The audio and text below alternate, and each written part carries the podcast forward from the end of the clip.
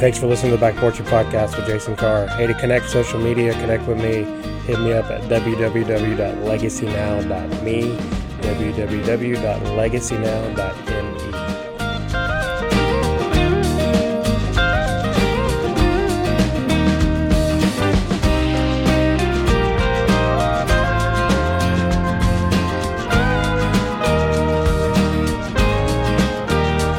Back Porch Podcast. Hope you're doing well. Good weekend. Uh, recording this on a Monday evening. I had some really cool conversations back here this weekend, and there's something I've been thinking a lot about uh, in regards to my last podcast. And uh, this is a, a, fairly vulnerable thought, but it's true and it's real. And I, I've talked about this with a lot of leaders who invest in people. And if you're someone that listens to this and you're in a small group or you lead a small group, uh, and you're wired relationally, especially, this this thought might connect with you. I think to me, one of the hardest parts of leading small groups, as I think about the last 25 years, is you care. And I mean this, like leading a small group for me is just not another thing on my calendar every week.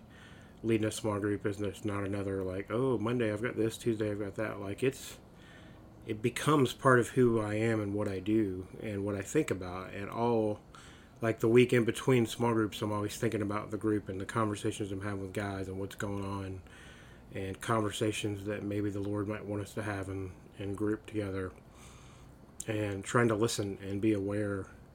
And you're just constantly thinking. And for me, I'm constantly praying for, for the dudes God's trust me with, and they're on my mind and on my heart all the time and uh, you can sometimes care too much if that makes sense and and here's what i mean by that is uh, i said this on the last podcast. They're not mine they're his. But when there's someone you're investing in you care a ton about them and for me one of the tensions to manage is as time goes on and 25 years worth um, it gets weird at times because you have all these relationships and all these people you care about and that you think about and you're praying for and that you've invested time and life in and you've been through good moments and hard moments and uh, great conversations where light bulbs went off and tough conversations where truth came out and you've been through it all right and you just care and you want the best for them and sometimes when life goes on and time happens, you lose touch, right? You lose contact. And you wonder did, did what I do, has what I've done make a difference? Do they care? And I don't mean that to sound mopey or sad because I'm not. That's just real. Right? Those are things that you think about. And uh, my good friend says this a lot. Um, those are usually when the devil's tugging at you. That, uh, I've said that before, but that's that's usually the thoughts where the enemy wants to discourage you from continuing on. He wants to plant discouragement in your heart and frustration in your soul, so that you're not motivated to do what it is that God's called you to do. And there's times in, in ministry, and especially relational ministry, and, and when I say that, I mean like real relational ministry, not and I'm not against leading a small group in a setting where you ask a couple questions a week and see you later. That's that's not what I mean. But like when you're really invested in people and you really care about them, and you're really tracking and doing life together, it's you know it's an investment, right? They become part of your family to a degree, and you welcome them into your life, and they welcome you into their life. And there's a weird tension to manage there, though, of finding that balance of caring about someone and investing in them and understanding they're not yours and there's seasons to life. And God defines the seasons, we don't. And as much as I would love to define the seasons even today, I'd love to define my season. That's God's call, not mine. My job's to be faithful to follow Him. And boy, that's sure is easy to say. And I've said something like that on a stage before somewhere you know, it's your job is to follow God, not blah blah blah. And I get all that, but when it's real and it's your heart and it's your emotions, it's not always easy, is it? In fact, it's downright frustrating. I tell you what, for me over the years, the Lord has responded in those moments in very fascinating ways, and I'm not one to when I'm having those feelings or going through those moments, I'm not one to uh, publicize them. Uh, I'm not one to promote that. Um, I kind of come back here and process with God. Usually, is what I do. Is I sit back on the porch and chew with Him for a bit until I find peace and hope.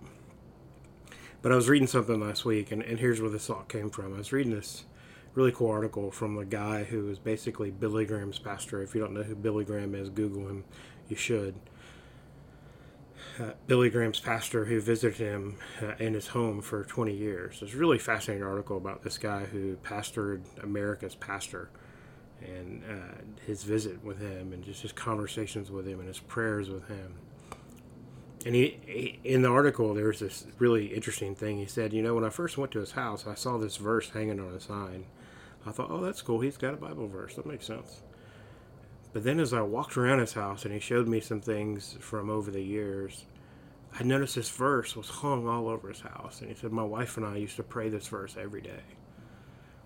And he goes, As my fame grew, as Billy speaking, my opportunities grew, I, I continued to hold on to this verse because I never wanted to forget it. Because I didn't want to forget what God had called me to. And that verse is simple. It's found in the book of Galatians. It's chapter 6, verse 14. Here's the NIV version. May I never boast except in the cross of our Lord Jesus Christ, through which the world has been crucified to me, and I to the world. Let me read that again. May I never boast except in the cross of our Lord Jesus Christ, through which the world has been crucified to me, and I to the world. Meaning, if I'm ever going to boast, meaning I'm going to be prideful about something, if I'm ever going to hang my hat, hang my identity on something, it's going to be on the work of Jesus. It's not going to be on the work of me. It's not going to be on the continuing process of who Jesus is making me into, not the process of what I've done. It's the who I'm becoming in Christ. It's not the what I've done for Christ, if that makes sense. And for me, I, gosh, what a reminder man, all the things that we've done for him matter. They matter for the kingdom. But I'm not doing things for the world to pat me on the back. I'm not doing things for acknowledgement or for people to attaboy you or pat you on the back or go, wow, what a. It's not it, right? When I stand before Jesus, he's not going to go, wow, a lot of people really shared an Instagram story that you shared. That was really powerful. Thank you. Yeah, I mean, you know, you get what I'm saying. Like, the hearts of man are what Jesus cares about. And the opportunity to invest in the hearts of man, how cool is that? And if you leave it with Him and you trust it with Him and you go back to the parable of the soils and just pray that God will do in His timing what He wants to do, and you pray for good soil and you pray that He's going to continue in the, in the lives of people in their life to put other people around who are going to continue to tend to that soil, trusting God to grow them and make them into the person He has them here to be you can kind of let go of those weird feelings and that that's that's that crazy thing that happens when the enemy starts tugging at you making you feel like what you do doesn't matter. And i know for me over the last 25 years there's been moments where i've wondered gosh jesus does this really matter? Does this really make a difference? Did i waste my time? Was i spinning my wheels in sideways energy and wrong direction? And time and time again the lord has reminded me called you to be faithful. And for me, that story has been I want you to invest in the lives of, of these guys for a season. And if I was faithful with that, and I hope I ha- I've done my best, I know I've screwed up a lot over the years, far from perfect. Oof. But I can rest in the work of the cross.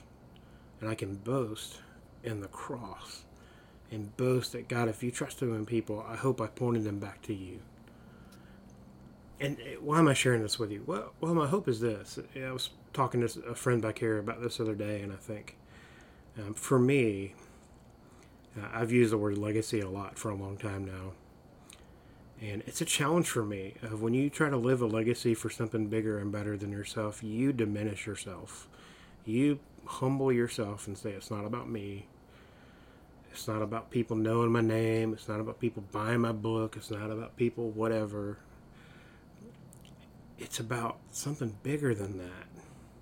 I, I honestly have no idea how many people listen to this podcast because I intentionally don't check it. I have people who talk to me about it, which is super cool, but I don't want to be motivated by numbers. I could not tell you today how many Instagram followers I have. I just don't know. I don't keep up with it. It doesn't move the needle in my life because I've asked God to not let me let social media be an idol. I don't want my heart to be pivoted on superficial things. I want my heart to be pivoted on the cross.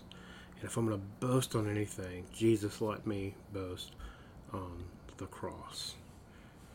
I don't know where that lands with you, but I know this. If you invest in people, if you're involved in a small group and you care about people, uh, there's times where the devil's going to jump in there and try to hurt those relationships and try to uh, stun what you've done or what you're doing and discourage it. And I tell you what, over the 25 years, I could tell you so many stories of when the enemy's done that. And frankly, at times when he's won and discouraged me and frustrated me and depressed me, made me wonder what I do matters. But then I remember, Jesus, I, I'm not doing this for me. I'm not doing this for my self gratification or for the worldly acclaim. Jesus, I'm doing this for you. And if I'm right with you, and if I'm tight with you, and I'm getting my identity from you, and I'm plugged into you, then all that other stuff just fades away in light of His glory and His grace. I don't know where that finds you. My guess is for some of you, you're going to hear that, and you need to hear that. You need to remember don't boast on anything but the cross. And for some of you, you're just not there right now, and that's okay. I can promise you this if you labor for his kingdom, you will be there. You will have those doubts and those wonders. Would you replace them with boasting on the cross and clinging to the cross of Jesus and allowing him to remind you that what you do for his kingdom matters? 25 years is a long time. I tell you what, the journey of emotions for me has been crazy.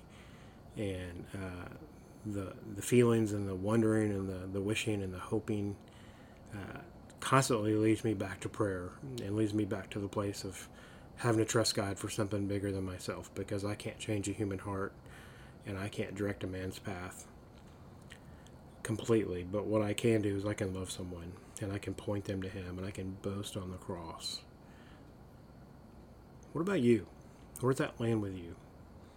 I hope, I pray, you'll be challenged. That if you boast on anything in your life, if you hang your hat on anything, as you think about your identity, would you hang it on the cross, the finished work of Jesus for you? That's a good thought. Right on the course.